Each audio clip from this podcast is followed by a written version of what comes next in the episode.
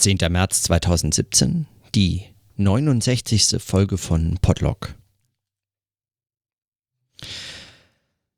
Ich habe gerade meine letzte Folge zerstört. Beziehungsweise ich habe auf dem falschen Audiogerät aufgenommen. Und ich habe äh, davon nichts mitbekommen, weil ich Direct Monitoring mache. Und äh, das heißt, ich höre das, wenn ich in das Audiogerät reinspreche, also in, äh, in mein Mikrofon, das angeschlossen ist am Audiointerface, dann höre ich das, als würde alles funktionieren. Ich monitor nicht die, die ich äh, monitor nicht erst über die Software, über Ultraschall und so habe ich nicht mitbekommen, dass das falsche Audiogerät, also das in meinem Laptop eingebaute Audiogerät, äh, das Mikrofon des Laptops, äh, aufgenommen hat und es ist nicht zu gebrauchen gewesen. Und so muss ich nochmal notieren.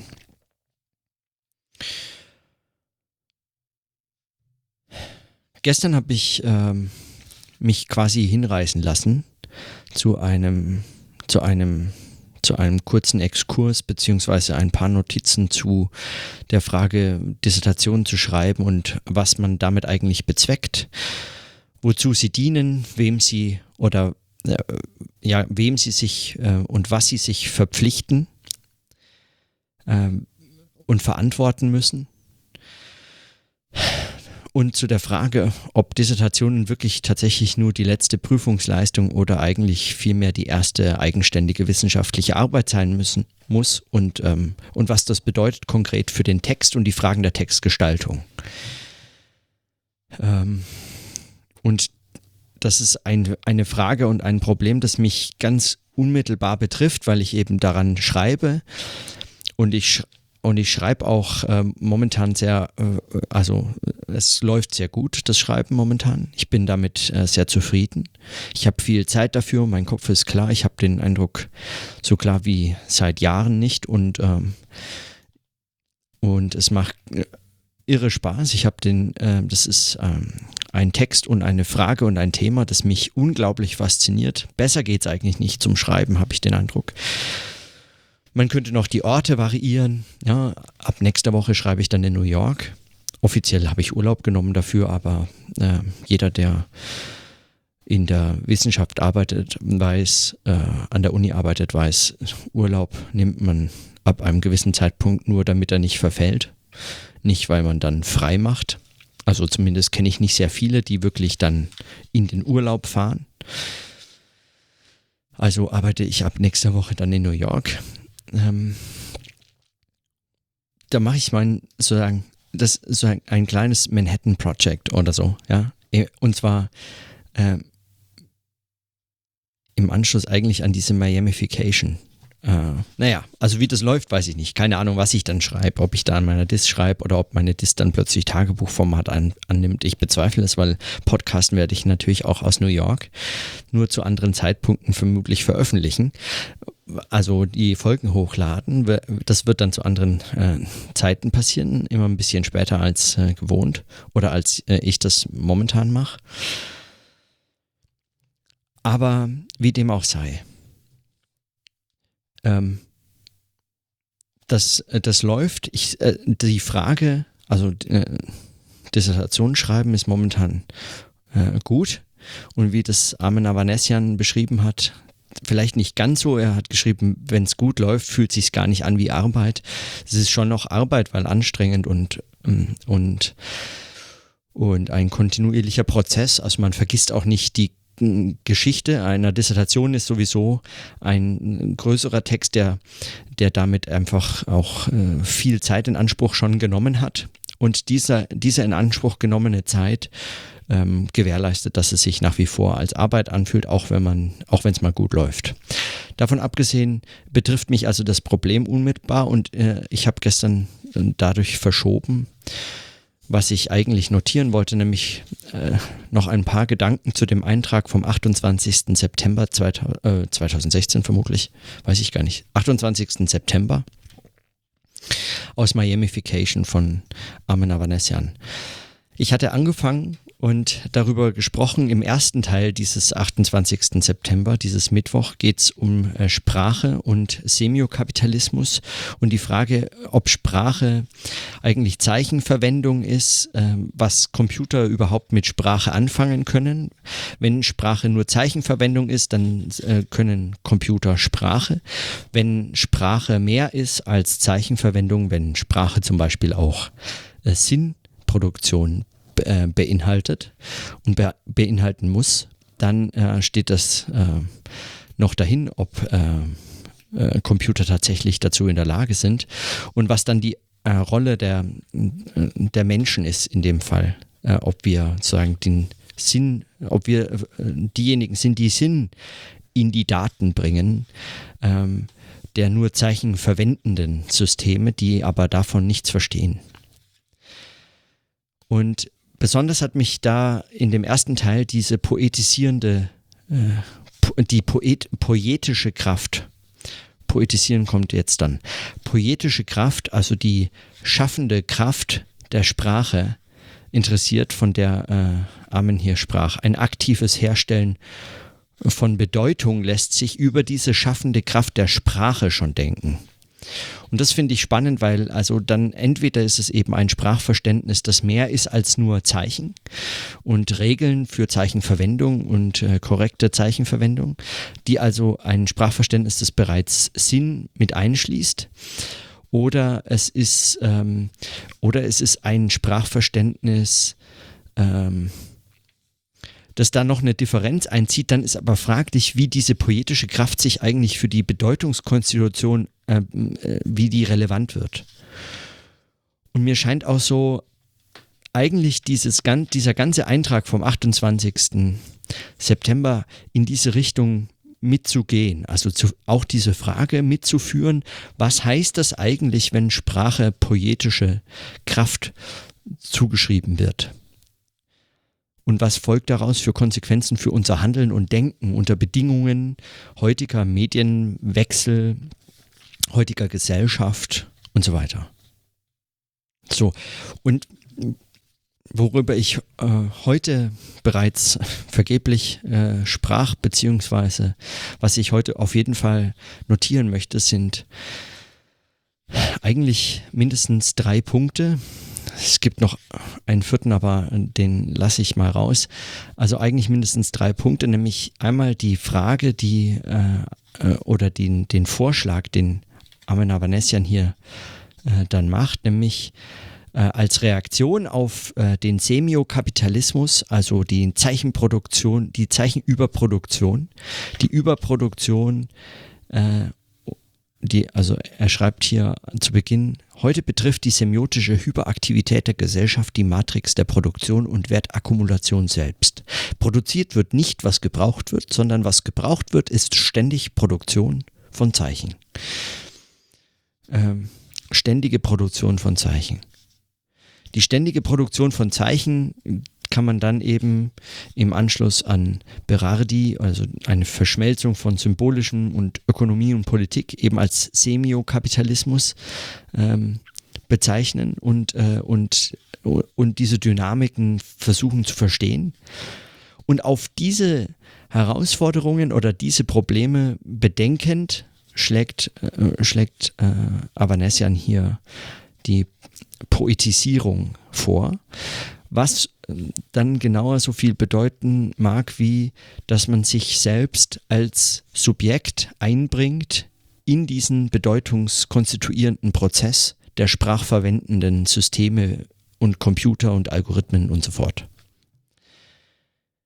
Weil was denen nämlich abgeht ist, das äh, habe ich ja schon erwähnt, ist dass sie Zeichen zwar verwenden können, aber sie nicht verstehen.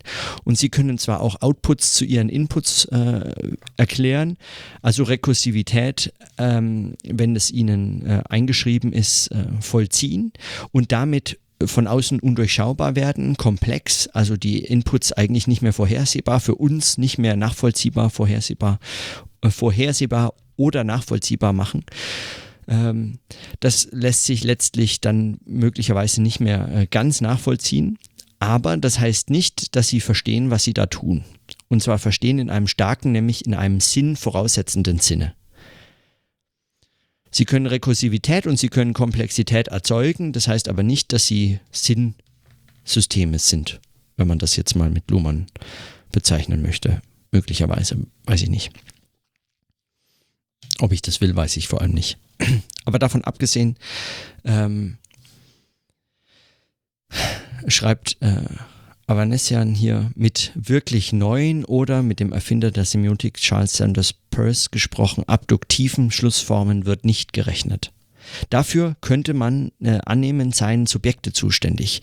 Es muss also ausgehend vom einzelnen Subjekt auch die Möglichkeit geben, Bedeutung herzustellen, schreibt er hier ungefähr weiter. Also, wie wandle ich Daten an sich in Daten für mich?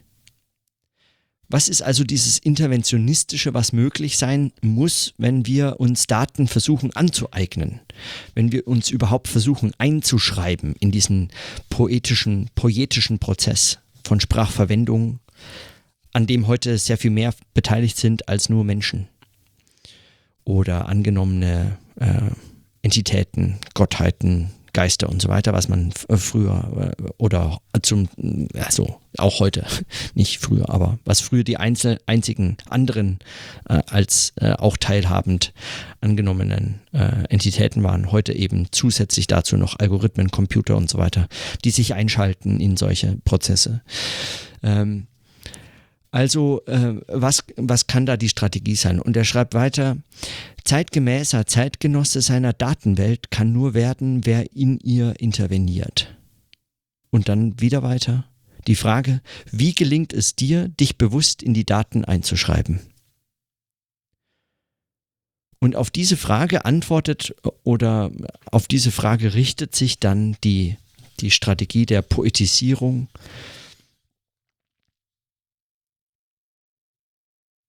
also einen intervenierenden äh, Zugriff auf diese Daten, die Daten für sich selbst zu nutzen.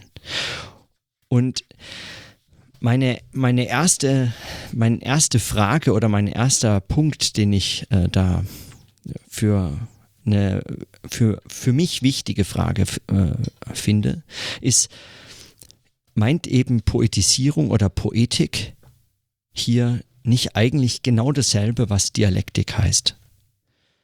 Und ist es nicht nur ein anderer und möglicherweise harmloserer, weil nicht so vorbelasteter Begriff oder einer, der so ein bisschen seine Fühler in die Kunst- äh, und Literaturecke ausstreckt, der so ein bisschen eigentlich, ähm, der so ein bisschen eigentlich darauf reagiert, dass das wissenschaftliche Schreiben in der Wissenschaft an bestimmte Grenzen der Hörbarkeit und Grenzen der Relevanz und so weiter stößt selbst verschuldet, darüber habe ich ja gestern auch äh, unter anderem gesprochen, aber eben das tut und beobachten muss und eigentlich darauf reagieren muss, indem man möglicherweise auch Begriffe verändert ähm, und etwas anderes damit tut. Und es hat noch eine andere, es hat noch ganz viele andere Dimensionen, also diese, diese Poetisierung statt, also Poetik statt Dialektik zu verwenden, hat auch noch andere Dimensionen. Beispielsweise äh, fokussiert es die Aufmerksamkeit auf die Unterscheidung von Sprache und Sinn finde ich extrem interessant an dem Begriff von Poetik, die, diese Konzentration auf diese Unterscheidung. Ähm, schon weil, weil das äh, in meinen eigenen Überlegungen zu einer dialektischen Medientheorie äh, zentral ist, diese Unterscheidung auch mitzudenken. Andere Differenzierungen, andere Unterscheidungen bleiben dann aber damit mehr oder weniger unbeobachtet. Dazu komme ich auch, oder sie fallen so ein bisschen raus oder treten in den Hintergrund. Das kann beabsichtigt sein. Genau, muss man sich überlegen. Aber worüber ich zunächst sprechen wollte, ist, den einen Absatz, den, wenn man vorliest, man sich fragt, ob das nicht wirklich genau äh, eigentlich Dialektik beschreibt. Der Absatz lautet hier, auf Seite 49. Poetik des Digitalen. Der poetische Anspruch, die objektiven Daten rekursiv in das Subjekt zu integrieren, ist auch so zu verstehen, dass das Subjekt, das die Dinge sinnvoll findet oder nicht, mit einzubeziehen ist. Rekursive Transformation sowohl des integrierten Teils als auch des Ganzen. Transformation des Subjekts wie des Objekts. Eine produktive Poetik muss darauf drängen, dass sich Dinge selbst verändern und ich an ihrer Veränderung teilhat. Poetik ist so verstanden diejenige Produktion, die einen Raum der Wahrheit, und das meint immer auch einer politischen Wahrheit, eröffnet.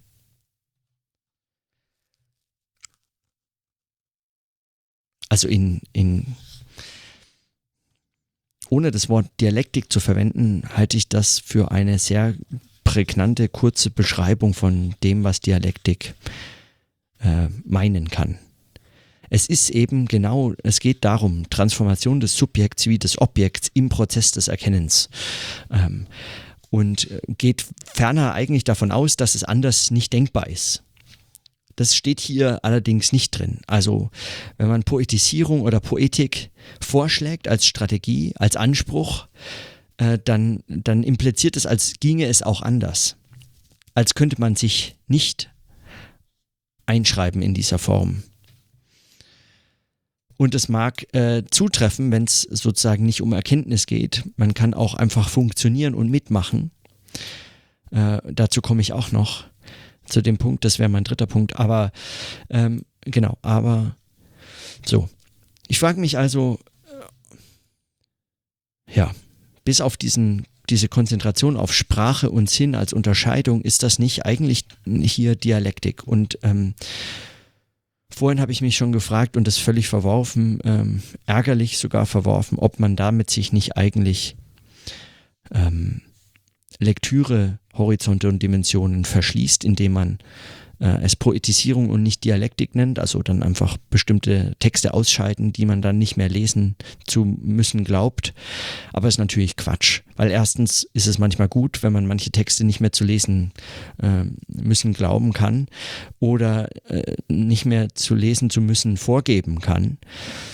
Ähm, weil genau darum werden manchmal Begriffe ersetzt durch andere, um sich äh, bestimmter ähm, Diskursgeschichten zu entledigen und zu Recht. Ja, also man muss, wenn man jetzt hier von Dialektik des Digitalen sprechen wollte, dann müsste man einen unendlichen, quasi nicht zu stemmenden Rattenschwanz an Theorie und äh, Geschichte und, und äh, Denkzusammenhänge der, der Dialektik mit, ähm, mit äh, mitdenken. Und wenn man es Poetisierung nennt, dann äh, ist es zunächst einmal etwas, was äh, wenn überhaupt am Rand der Wissenschaftlichkeit auftaucht und eigentlich ähm, in der Form nur selten diskutiert wird. Also Ausnahmen sind beispielsweise Hubert Fichte in der Ethnologie ähm, mit seinen ketzerischen Bemerkungen ähm, und, äh, und seiner sozusagen seinen literarischen ähm, äh, fiktionalisierten und ganz anderen, also so ganz und gar ungewöhnlichen Arten der Herangehensweise an Ethnographie, äh, die in dem Zusammenhang vermutlich extrem spannend wären zu diskutieren oder nochmal zu lesen.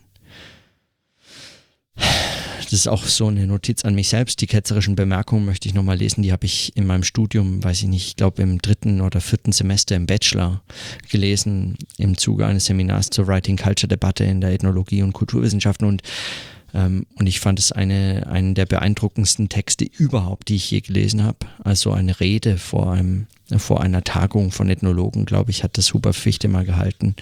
Das ist ein unglaublich äh, guter Vortrag.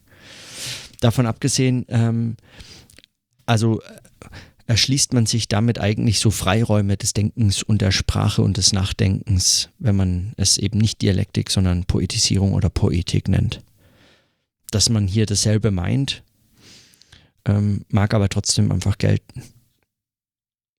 So, und deswegen scheint mir das auch so besonders brauchbar für meine eigene Arbeit, weil ich nenne es nach wie vor Dialektik. Mal sehen, wie lange noch. Also ich habe den Eindruck, lange noch, aber, ähm, aber trotzdem, ähm, trotzdem, also geht es in dieselbe Richtung. Und dieser, wie gesagt, der, die Konzentration auf Sprache, die Unterscheidung von Sprache und Sinn, finde ich extrem spannend, weil es sich an meine Unterscheidung von Sinn- und Zeichenmedien ähm, auf, also damit in einem Zusammenhang, ich es in einem Zusammenhang lesen kann. Der zweite Punkt war, und das äh, betrifft es so ein bisschen, äh, die Frage nämlich, er schreibt hier, das müsste man eben nicht nur auf Ebene von Programmen denken können, also die Frage, was da eigentlich passiert, wo kommt das Sinn rein, äh, an welcher Stelle äh, ist es nur Zeichenverwendung und an welcher Stelle ist es äh, Sinnproduktion, ähm, sondern man müsste das auch auf Ebene der einzelnen Subjekte denken können, für die es die Möglichkeiten geben muss, Bedeutung herzustellen aus den Daten.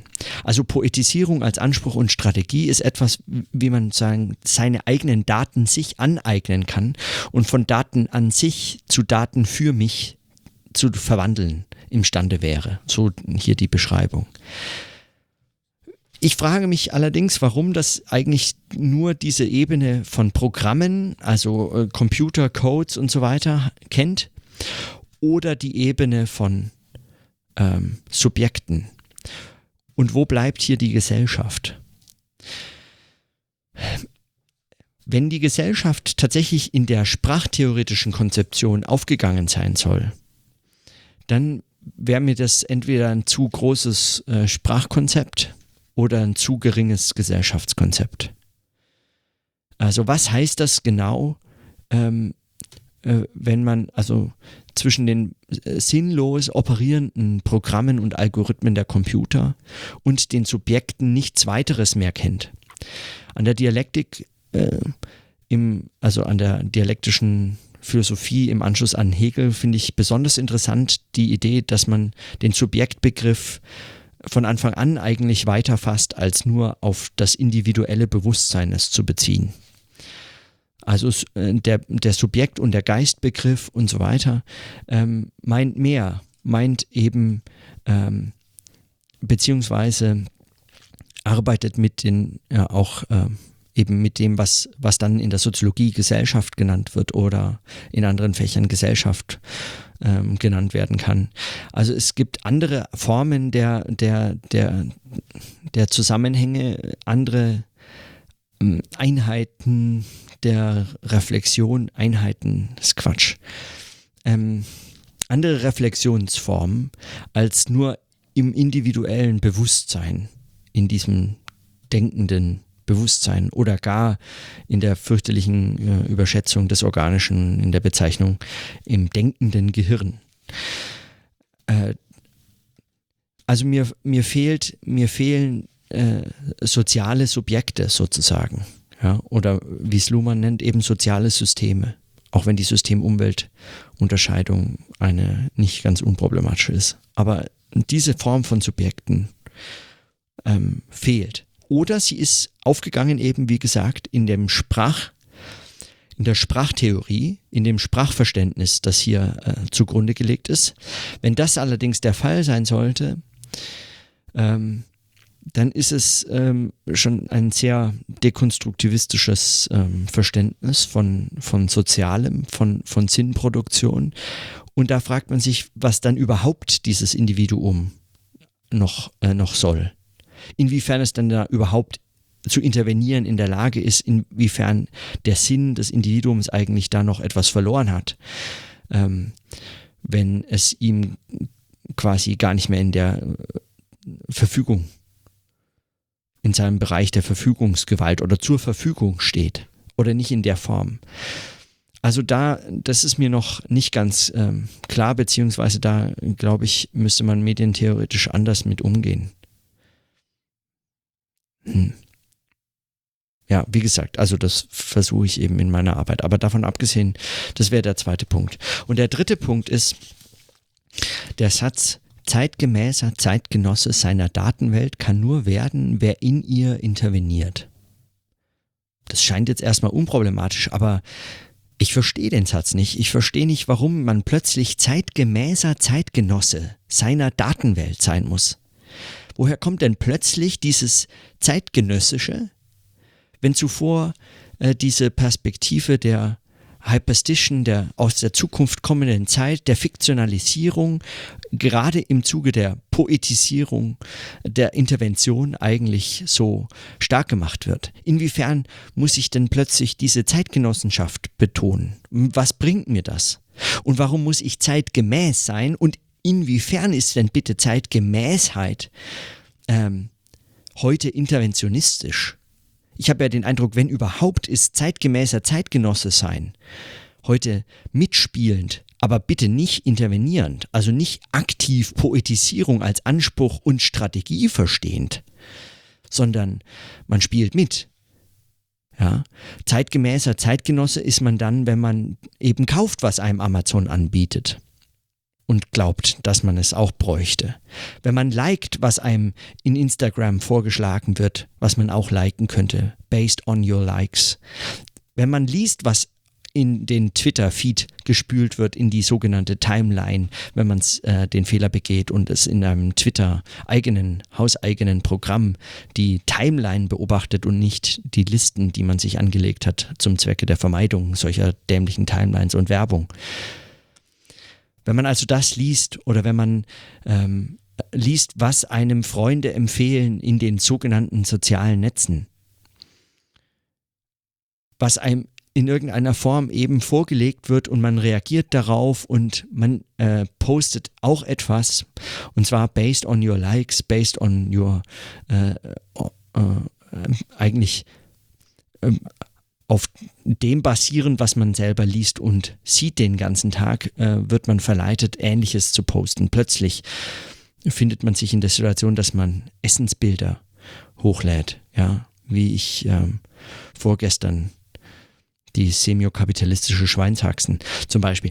Also, dass man plötzlich solche Dinge tut, äh, auf, auf, auf die Idee wäre man vorher vielleicht gar nicht gekommen. Essen fotografieren. Ja.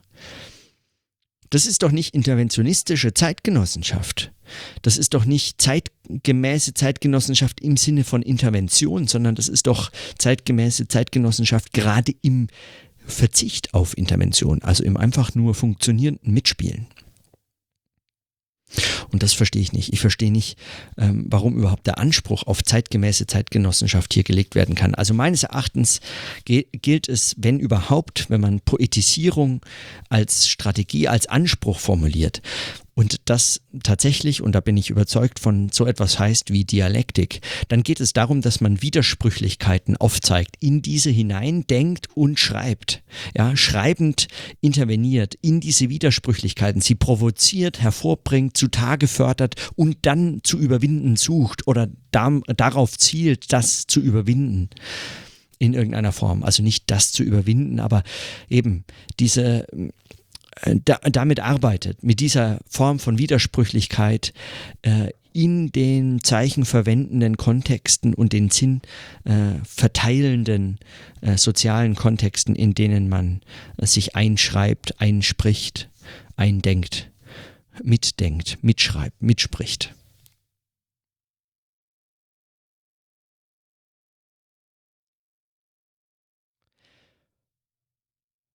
Und immer wenn ich zeitgemäß lese oder höre, denke ich an, an diese vernichtenden Überlegungen von Blumenberg zur zeitgeistigen Philosophie, die genau diesen Fehler begeht, dass sie eigentlich die Widersprüchlichkeiten ihrer eigenen Zeit nicht zu sehen in der Lage ist und nicht einmal bereit zu sein scheint, darauf hingewiesen zu werden oder, oder gar andere hinzuweisen. Und das wäre aber ihre verdammte Pflicht. Das wäre eigentlich der Anspruch von Wissenschaft, wenn sie irgendetwas sein soll, dann das muss sie sein eigentlich.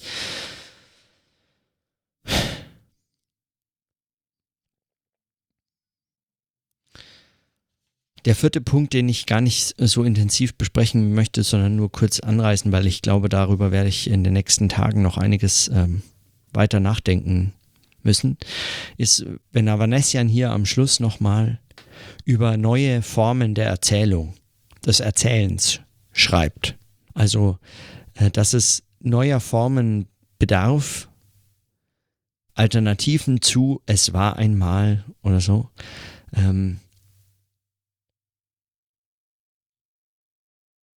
und sich dann die Frage stellt, welche Narrative eigentlich dem entgegengesetzt werden müssen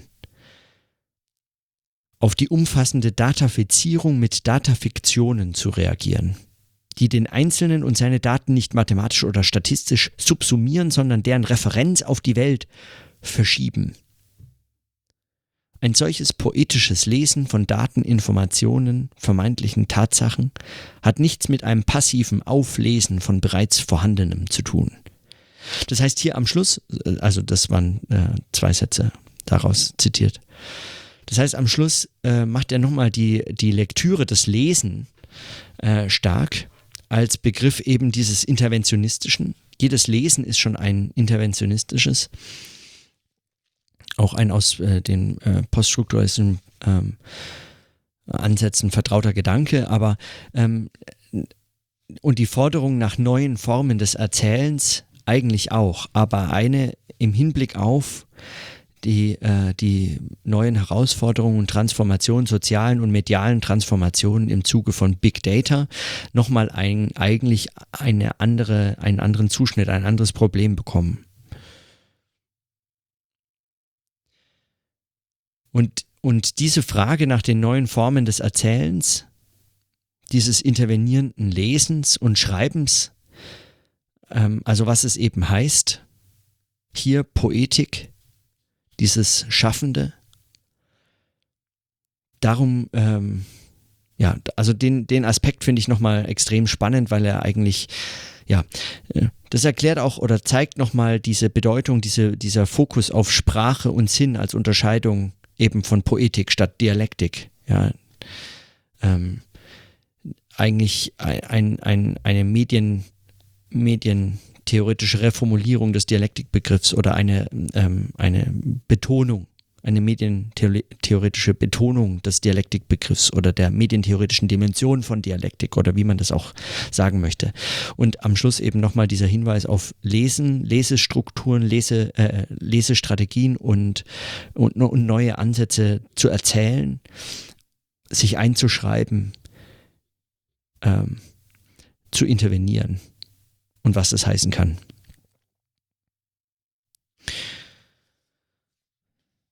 Und auch da denke ich wieder an den Aphorismus 65 von Adorno aus Minima Moralia, also die Frage nach, wie sich eigentlich die Schriftlichkeit in, in einem neuen Sprechen aufheben lässt, so dass die menschliche Sprache von der Lüge befreit ist, sie sei immer schon menschlich. Wie sich also diese neuen Formen des Erzählens von schriftlichen und mündlichen, ähm, von Sprechenden und Schreibenden und so weiter, diese Widersprüchlichkeiten, diese, diese sozialen Differenzierungen und Unterschiede die als Widersprüche auftreten und zwar als äh, sagen als äh, Widersprüchlichkeiten von Ungleichheit oder Selbstwidersprüchlichkeiten und so fort, ähm, als ge äh, gesellschaftliche Spannungen, als soziale Unzumutbarkeiten, als, ähm, als Arbeitsverhältnisse äh, und Ausbeutungsverhältnisse und äh, in solchen Problematiken auftreten, äh, auch als eine Frage für eben Sprache und Erzählen, für Lesen und Schreiben, für Denken und Sprechen äh, zu betrachten, äh, was eben schon Adorno in dem äh, Aphorismus 65 angesprochen hat und eben hier nochmal in der Form der Poetisierung so eine andere Betonung bekommt. Das ist zumindest, wie ich das lese.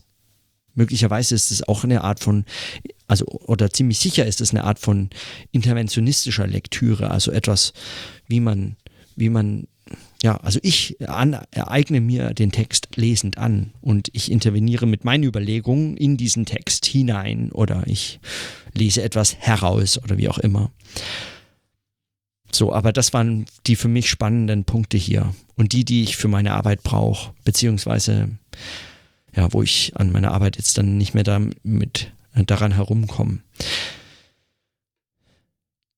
Das meint natürlich aber auch, oder das macht nochmal ganz deutlich diesen, äh, diesen, diesen Wiedereintritt, wenn, wenn die, wenn der, wenn der Text hier über eigene Erzählformen reflektiert, neue Erzählformen reflektiert und zwar in Form einer neuen Erzählform, also einer Poetisierung einer Poetisierung und zwar auch des Wissenschaftlichen. Also möglicherweise ist die Beobachtung trivial, dass hier ein Re-Entry oder so stattfindet. Ähm, aber, aber diese Spannung von Text und Inhalt, von, von Gegenstand und Form der Darstellung, überhaupt den Gegenstand eigentlich als und in der Form der Darstellung zu erkennen, diesen äh, durch und durch dialektischen Gedanken, der hier nur Poetisierung heißt ähm, oder nicht nur heißt, sondern eben unter bestimmten Hinsichten Poetisierung genannt wird zum Zwecke der Betonung bestimmter Zusammenhänge. Ähm, das muss auf jeden Fall mit beobachtet werden. Und diese Spannung zwischen Text, Textform, Darstellung und Inhalt ist für mich eine der wesentlichen Strategien vielleicht, die neben den inhaltlichen Überlegungen, also neben den Überlegungen, die hier ähm, scheinbar unabhängig von der Form der Darstellung präsentiert werden, die man von der Form der Darstellung, also von der Mitteilung unterscheiden könnte.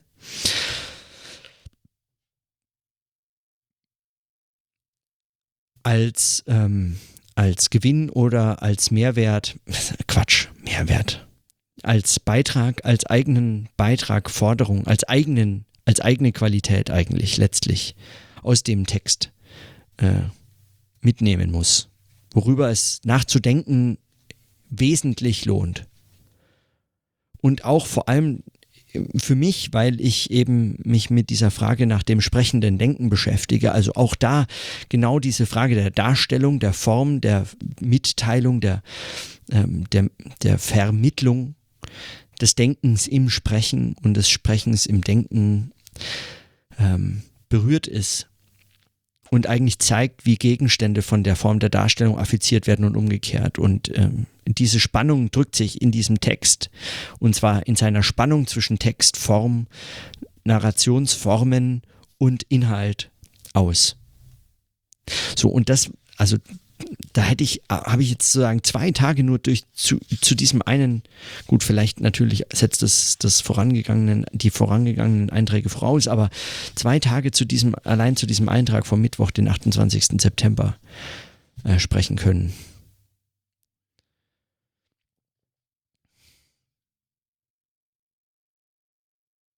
Also wer da jetzt äh, tatsächlich fordert oder hofft, dass man erfordert, dass man eigentlich wieder besser zurückgeht zu konventionellen wissenschaftlichen Texten. Das hat was grundsätzlich, glaube ich, einfach nicht verstanden.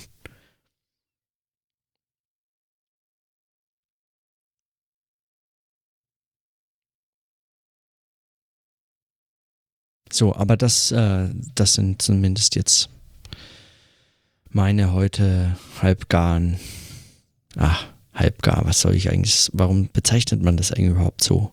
Es war einfach, das ist doch Quatsch. Ich koche ja nichts und am Schluss gibt es ein Gericht, das steht auf dem Tisch in Form meines Buchs. Sehr Unsinn. Also meine Überlegungen für heute.